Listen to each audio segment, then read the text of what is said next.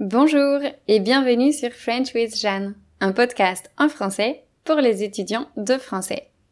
Vous écoutez l'épisode 4 de la série 12 où je fais une grande introspection sur l'année 2020. Dans les épisodes précédents, je suis revenue sur mon année 2020 en regardant de plus près ma santé, mon travail et mes passions. Aujourd'hui, je vous parle de mes relations. Apparemment, j'avais beaucoup de choses à dire, alors c'est un épisode un peu long. Mettez-vous à l'aise et allons-y. Quand je pense à mes relations, plusieurs d'entre elles me viennent à l'esprit. En tout premier, bien sûr, je pense à Zach, mon copain. Ensuite, je pense à ma famille et à mes amis en France. Puis, je pense aux personnes qui font partie de mon quotidien, ici en Thaïlande. Je pense aussi aux étudiants et étudiantes, à ceux et à celles à qui je donne des cours et à ceux et celles avec qui j'échange sur Instagram ou par email. Finalement, je pense aux autres profs de français avec qui j'ai aussi échangé cette année. Je vais revenir sur chacune de ces relations en essayant de me souvenir comment elles ont évolué au cours de l'année 2020. Commençons par celle qui m'influence le plus, ma relation avec mon copain. Si vous écoutez ce podcast depuis un moment, vous avez déjà dû glaner quelques informations sur mon copain. Pour ceux et celles qui n'ont jamais entendu parler de lui, je vais le présenter rapidement. Mon copain s'appelle Zach, il est philippin et il a 29 ans, soit un an de plus que moi. Il est programmeur et comme moi, il travaille complètement en ligne. On s'est rencontrés aux Philippines lors de mon stage en 2016 et on est donc ensemble depuis quasiment 5 ans. C'est la plus longue relation amoureuse que j'ai eue dans ma vie. Zach et moi sommes assez différents. Il est beaucoup plus extraverti que moi et il semble avoir de l'énergie à l'infini. Il est intéressé par une multitude de choses, de la photographie à la musculation, en passant par la nutrition, la danse et la musique. Ses passions changent avec les saisons, mais il a toujours un projet en cours. Par exemple, en ce moment, il met toute son énergie à améliorer son physique. Il souhaite être plus musclé. Il a donc appris à se servir du matériel dans les salles de sport, à bien se positionner pour éviter les blessures, mais aussi à calculer le nombre de calories qu'il devait consommer chaque jour, dans quels aliments les trouver et comment cuisiner ces aliments. Il se jette corps et âme dans ses projets et c'est quelque chose qui m'impressionne toujours, car moi, j'ai des intérêts beaucoup plus constants. Pour terminer, je dirais que Zach est quelqu'un d'extrêmement enthousiaste, presque toujours de bonne humeur, qui sait apprécier les plaisirs de la vie. Ses amis vous diront qu'il est solaire, et je suis d'accord avec eux et avec elle. Son énergie positive attire les gens et leur fait du bien. C'est la seule personne que je connaisse qui soit aussi impatiente de reprendre le travail le dimanche soir. J'ai de la chance de l'avoir à mes côtés, car il représente un énorme soutien, surtout dans mon travail puisque je n'ai pas de collègues. Il me dit souvent qu'il est fier de moi et qu'il est prêt à m'aider si besoin. Ça me motive beaucoup.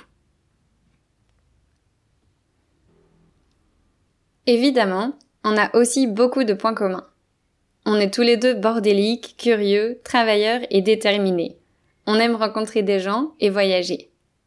On est aussi passionnés par le développement personnel l'un que l'autre et on cherche constamment à s'améliorer.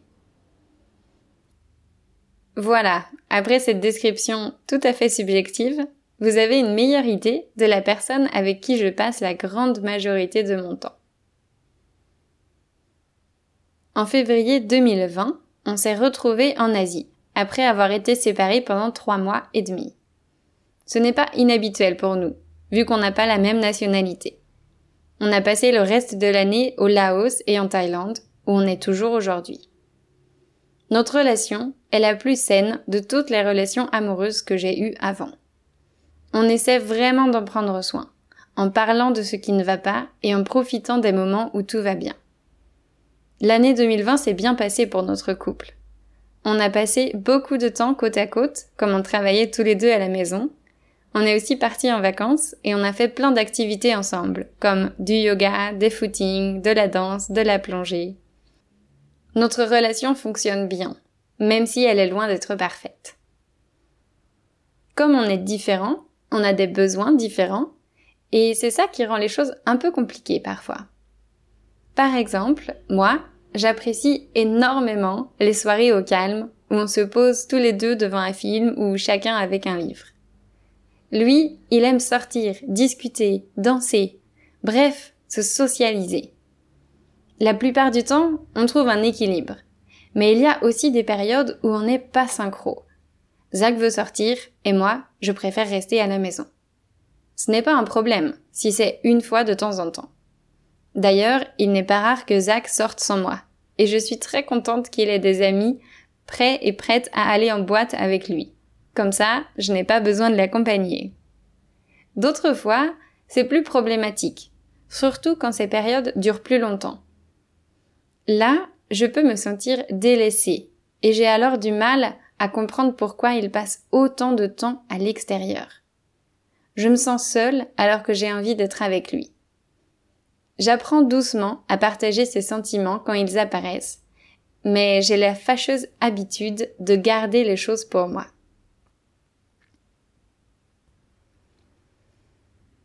Il y a une autre chose qui est compliquée entre nous et dont on a bien conscience. Moi, j'ai tendance à laisser passer les autres avant moi, à ne pas m'imposer pour que les autres soient contents et contentes. Lui, au contraire, il est du genre à clamer ses préférences et à faire en sorte que les choses aillent comme il veut. Vous pouvez donc imaginer les problèmes que ça peut susciter. Il arrive que Zach impose ses préférences sans prendre en compte les miennes. Mais je peux aussi reformuler ça comme ça. Il arrive que je le laisse décider sans communiquer mes préférences. Il n'y a pas de coupable ou de victime dans cette situation. En réfléchissant à ça, notre but était simplement de comprendre la dynamique de notre couple pour pouvoir l'améliorer. Maintenant, on fait tous les deux des efforts pour éviter les conflits. Il me demande plus souvent ce que je veux, j'essaye de faire plus de propositions et de partager davantage mes opinions. Aussi, quand j'accepte ce qu'il me propose, je prends la responsabilité de cette décision. J'ai dit oui, donc je dois assumer. Ce n'est pas sain si j'accepte tout en pensant qu'il m'a imposé son choix. Ça crée du ressentiment et des émotions négatives, et je veux éviter ça à tout prix. Tout ça, c'est juste une question de communication. Je dis juste, mais je suis convaincue que bien communiquer est quelque chose d'extrêmement difficile. Quand on y pense, presque tous les conflits résultent d'une mauvaise communication. Zach est d'accord avec moi sur ce point, et on essaye donc d'être de meilleurs communicants. Depuis peu de temps, on essaye d'utiliser une question super utile.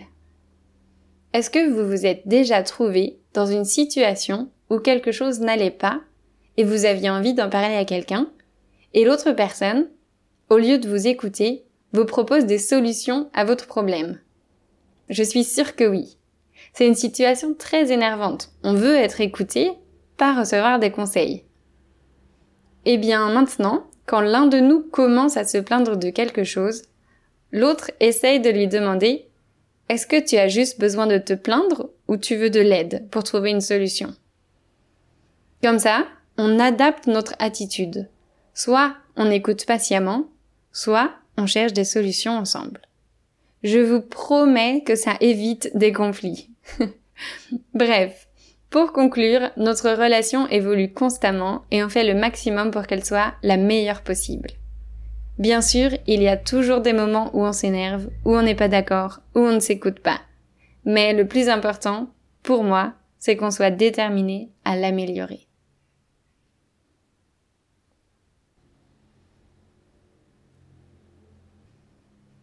Assez parlé de Zach. Parlons maintenant de ma famille.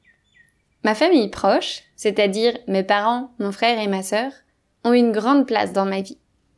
En 2020, j'ai passé un mois en France et le reste en Asie. Évidemment, nos relations sont très différentes selon l'endroit où je me trouve. Quand je suis loin d'eux, on communique beaucoup sur WhatsApp. On a créé un groupe où on peut échanger tous les cinq, et même tous les six avec la copine de mon frère. Grâce au confinement en France, c'était un peu plus facile de trouver du temps pour s'appeler l'année dernière. On a fait plus d'appels en visio que les années précédentes et on a même fait un Noël virtuel pour que je puisse être là quand ils ouvraient leurs cadeaux. D'ailleurs, mes parents sont trop adorables parce qu'ils m'ont envoyé deux colis en 2020. Un pour mon anniversaire et un pour Noël.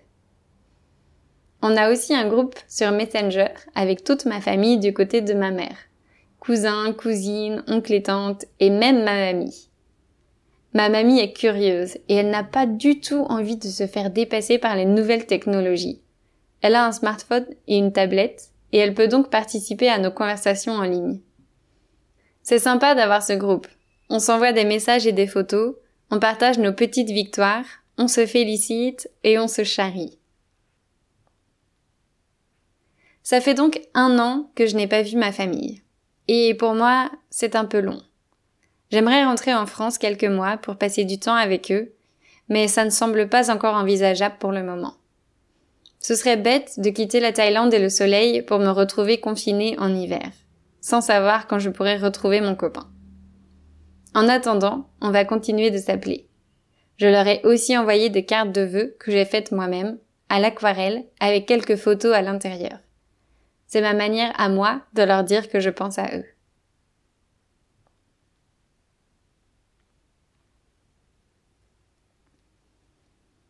Il y a d'autres relations à distance dont j'essaye de prendre soin.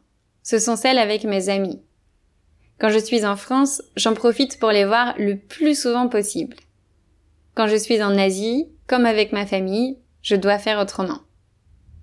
En 2020, on a fait quelques apéros visio avec mes copines et c'était super cool. Pas vraiment pratique pour communiquer, mais j'ai adoré les voir toutes en même temps. On n'avait jamais fait ça avant. D'ailleurs, j'appelle rarement mes amis quand je suis en Asie. On utilise plutôt notre groupe Facebook ou WhatsApp. L'année dernière, on a donc davantage pris le temps de s'appeler. C'était quand même un peu dur pour moi car je passe mes journées à faire des appels vidéo. Alors, après le travail, j'ai souvent envie d'une pause. Mais c'est généralement le meilleur moment pour appeler mes proches en France. En fait, depuis 2019, mon groupe d'amis est entré dans une nouvelle phase, celle des mariages et des bébés. Au moment où j'enregistre ce podcast, parmi mon groupe de 13 amis, 6 ont un bébé ou en attendent un. Côté mariage, on n'en a célébré qu'un, parce que trois ont dû être repoussés à cause du Covid. Au total, j'ai donc une copine de mariée, trois mariages en attente et deux mariages de programmés. C'est normal, on se rapproche des 30 ans et c'est souvent à cette période-là que les grands changements arrivent. Je suis très contente pour eux et pour elles et ça me donne d'autres bonnes raisons de rentrer en France. Des copains et copines, j'en ai aussi ici, en Thaïlande. Avec Zach, on a rencontré plein de personnes sympas venant du monde entier. De Russie, des États-Unis, de Singapour, d'Angleterre, du Maghreb. C'est l'un des seuls endroits qu'on ait visité où on a rencontré plus de Philippins et Philippines que de Français ou Françaises. En fait, il y a beaucoup de groupes de musique venant des Philippines qui se produisent à Phuket, comme il y a énormément de bars ici. Du coup, ça m'a fait réaliser que je crée des liens beaucoup plus rapidement avec les Français et les Françaises qu'avec les personnes d'autres nationalités. Je ne fais pas exprès, c'est juste que je connecte plus facilement avec eux et elles. Cette prise de conscience m'a assez surprise, pour être honnête, car j'ai l'habitude d'être dans un environnement multiculturel. En 2020, comme je me suis concentrée sur mon travail, j'ai pris peu de temps pour développer de nouvelles amitiés. Je n'avais pas une énergie débordante et un peu la flemme aussi d'apprendre à connaître les gens. Devenir ami avec quelqu'un est un processus assez long pour moi. J'ai besoin de voir la personne plusieurs fois avant de me sentir à l'aise avec elle. C'est mon côté introverti et aussi ma peur du regard des autres qui fait ça. Zach, au contraire, est très rapide à se lier d'amitié avec les autres.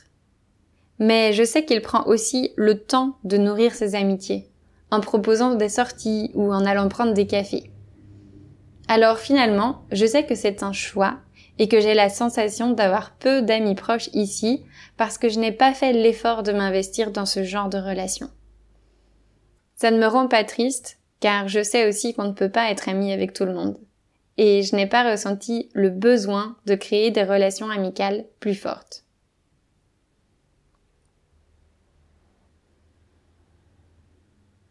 À l'inverse, en 2020, j'ai l'impression d'avoir beaucoup développé mes relations avec mes étudiants et étudiantes et avec d'autres profs de français. Commençons par mes étudiants et étudiantes. J'ai eu peu de changements l'année dernière. Presque tous ceux et toutes celles qui prenaient des cours avec moi en janvier en prenaient encore en décembre. Je vois la plupart de mes étudiants et étudiantes une fois par semaine, ce qui fait entre 40 et 50 heures passées à échanger pendant l'année, avec chaque personne. C'est pas mal de temps pour apprendre à se connaître. En plus, comme l'année a été très particulière, j'ai souvent senti que nos sessions faisaient du bien à mes étudiants et étudiantes car c'était un espace où ils et elles pouvaient raconter ce qui se passait dans leur pays ou leur ville, parler de la situation à quelqu'un qui n'était pas concerné.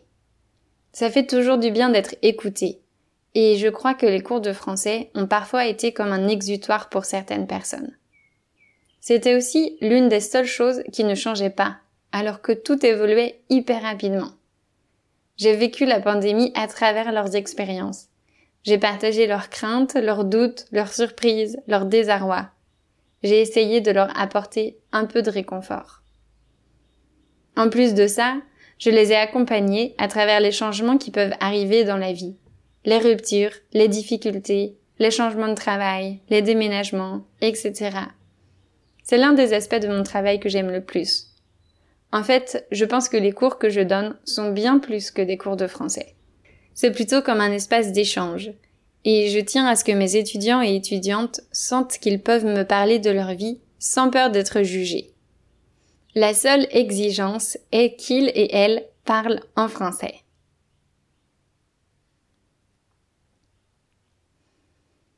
En 2020, j'ai rencontré pas mal de profs de français. J'ai accepté de faire un appel vidéo avec deux personnes qui voulaient se lancer dans l'enseignement en ligne pour répondre à leurs questions et partager mon expérience. J'ai aussi fait un appel vidéo avec Romain de Mankai Your French et échangé avec de nombreux autres profs sur Instagram. Je reçois régulièrement des messages de profs qui me félicitent pour mon travail, qui me demandent quels outils j'utilise ou qui me posent des questions sur ma situation. Je réponds avec plaisir à ces messages, car j'aime aider les autres quand je le peux et j'aime bien aussi savoir comment ils et elles font pour gérer leur business. J'ai aussi intégré un groupe Facebook spécialement créé pour les profs de français entrepreneurs, car l'idée de faire partie d'une communauté de personnes qui font face aux mêmes défis que moi me plaît. Voilà, je souhaite terminer cet épisode sur mes relations en 2020 en évoquant mes trois colloques actuels. Panda, un chien blanc et noir qui aime s'allonger à mes pieds quand je donne des cours, Gollum, un chat curieux qui mange trop de croquettes, et Baby Cat, une chatte noire magnifique mais assez farouche. J'adore les voir se promener dans les parages. Aussi, ma peur des chiens s'est un peu atténuée grâce à Panda, qui accepte que je le caresse de temps en temps. Merci d'avoir écouté cet épisode, qui était plus long que d'habitude. N'oubliez pas que vous pouvez accéder au texte de cet épisode sur mon site web. Ça permet d'enrichir votre vocabulaire et votre grammaire en observant les phrases complexes. Je vous souhaite à tous et à toutes une belle semaine. À bientôt!